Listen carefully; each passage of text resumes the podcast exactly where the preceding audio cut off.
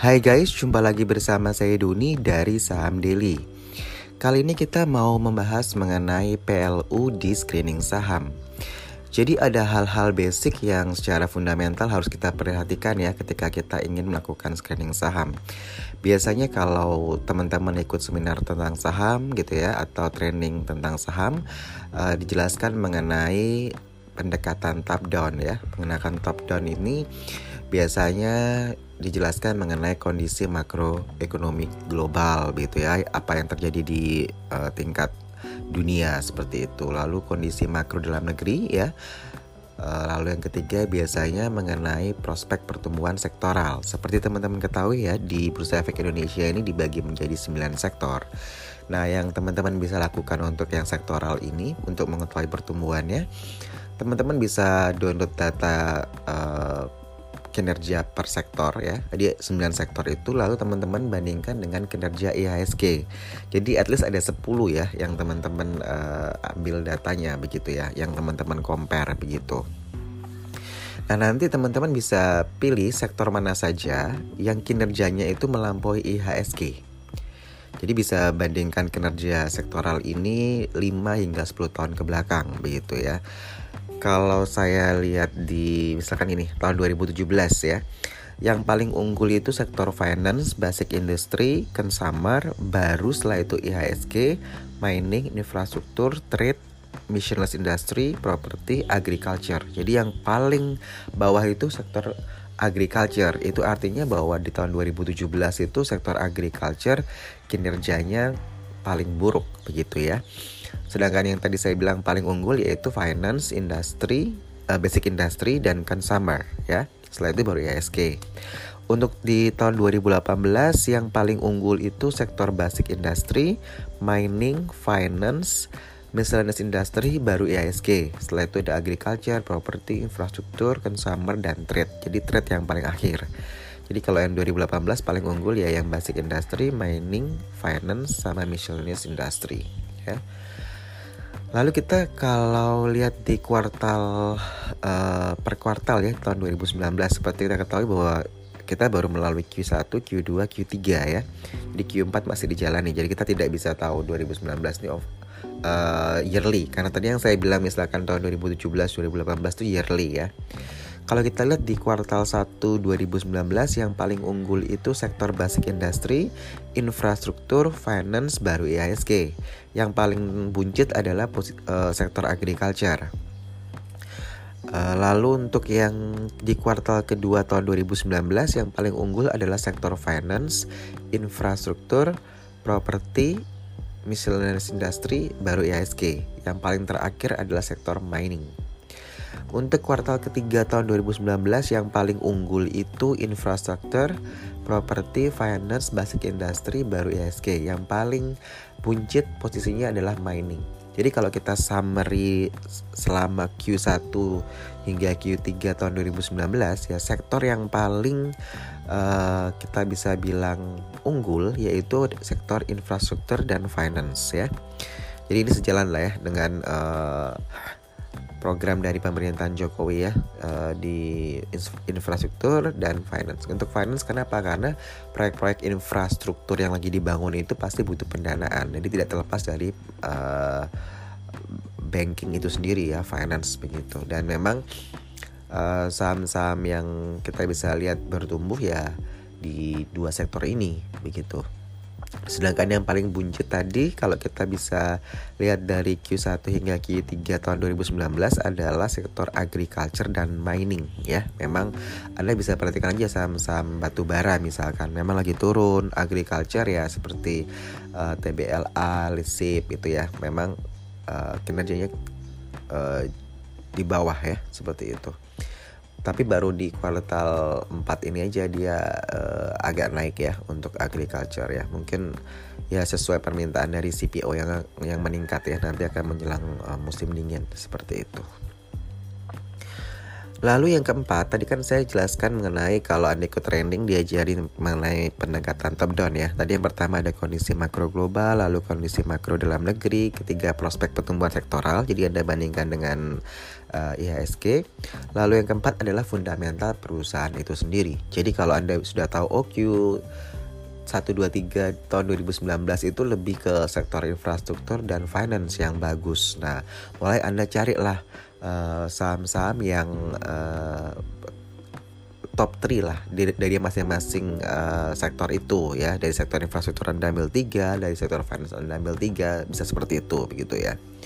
Jadi ini setelah Anda dapat sektornya baru Anda turun ke uh, perusahaannya apa gitu ya. Jadi Anda pelajari begitu. Jadi Anda pelajari fundamental perusahaannya seperti apa. Nah kalau tadi saya bilang bahwa uh, perbandingan dari sektoral itu kan Anda bisa ambil 5 sampai 10 tahun ya.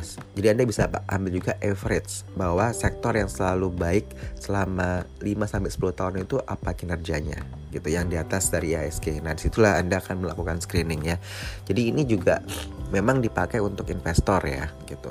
Uh, investor-investor lebih uh, menggunakan pendekatan seperti ini ya. Nah, tadi kita masuk ke nomor 4 tentang fundamental perusahaan begitu. Uh, kalau di segmen fundamental perusahaan ini tidak akan lepas dari namanya growth dan yang namanya value. Jadi makanya Anda tidak heran kalau uh, ada kayak dua aliran gitu ya. Uh, kita bilang growth investing dan value investing begitu kan. Nah, mengenai growth jadi ini kita kalau mau menguji growth suatu perusahaan, biasa kita bisa fokus di tiga hal. Tadi awal saya bilang bahwa screening saham menggunakan PLU ya. Nah, PLU itu apa sih? Nah, jadi di growth inilah kita menggunakan uh, PLU. PLU itu pendapatan laba dan hutang atau kita bilang utang ya. PLU itu yang saya maksud adalah pendapatan laba utang. Nah, yang teman-teman harus lakukan di sisi growth-nya ini, cari saham-saham yang pendapatannya selalu naik, labanya selalu naik, utangnya itu terkendali atau yang bagus yang turun utangnya. Jadi pilihannya tiga itu tadi ya indikator yang dipakai.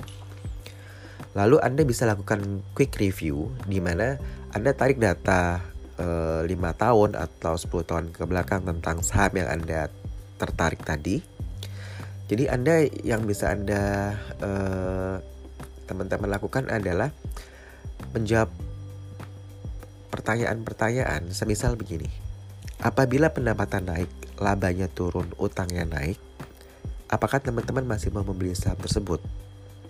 Atau pertanyaan begini, apabila pendapatan naik, laba naik, utang naik, apa Anda tetap mau beli? Atau pertanyaan begini, apabila pendapatan turun, laba naik, utang turun, apa Anda mau beli? Setelah Anda melihat bahwa tren dari pendapatannya seperti apa, labanya seperti apa, utangnya seperti apa, kalau Anda mau mempelajari laporan keuangannya lebih mendetail ya, Anda harus membaca catatan atas laporan keuangan. Jadi dengan Anda membaca catat catatan atas laporan keuangan tersebut, itu akan lebih membantu Anda dalam memahami uh, penyajian laporan keuangan yang di halaman depan ya, yang di laporan uh, laba rugi tadi begitu dan laporan balance sheet. Kalau pendapatan dan uh, laba ini kan Anda bisa baca di laporan laba rugi, sedangkan hutang ini, utang tadi itu Anda bacanya di neraca ya, di balance sheetnya dia. Seperti itu. Nah, kalau di laporan keuangan itu yang tebal ya, itu uh, ada catatan atas laporan keuangan. Jadi ada penjelasan atas pos-pos yang ada di aktiva uh, utang gitu ya modal yang ada di neraca dan juga ya, apa yang ada di pos-pos laba rugi jadi pendapatan begitu ya laba ruginya. Nah itu dia pendapatan uh, biaya laba rugi itu ada uh, penjelasannya. Jadi itu ada di catatan atas laporan keuangan. Nah kondisi yang saya bilang yang baik adalah ketika Anda mendapatkan saham-saham yang pendapatannya selalu naik, labanya selalu naik, utangnya terkendali atau turun.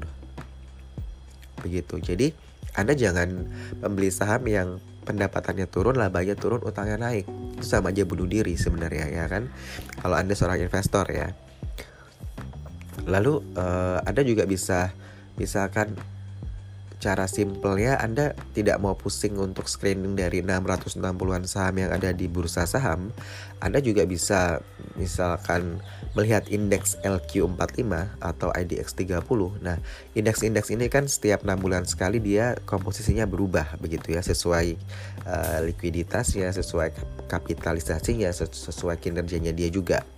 Sehingga kita bisa tarik data ya 5 hingga 10 tahun saham-saham apa saja yang selalu bertahan di indeks LQ45 gitu ya. Uh, misalnya kalau kita lihat ya, uh, saya kasih aja uh, bocorannya, ada saham-saham yang memang selama 10 tahun itu selalu bertahan di LQ45 ya, yaitu saham ASII ya, Astra tadi, lalu ada BBCA, lalu ada INDF dan ada PTBA. Jadi empat saham ini memang selalu bertahan di LQ45 ya. Jadi saya ulangi ada ASI, ASII, BBCA, INDF, dan PTBA. Begitu.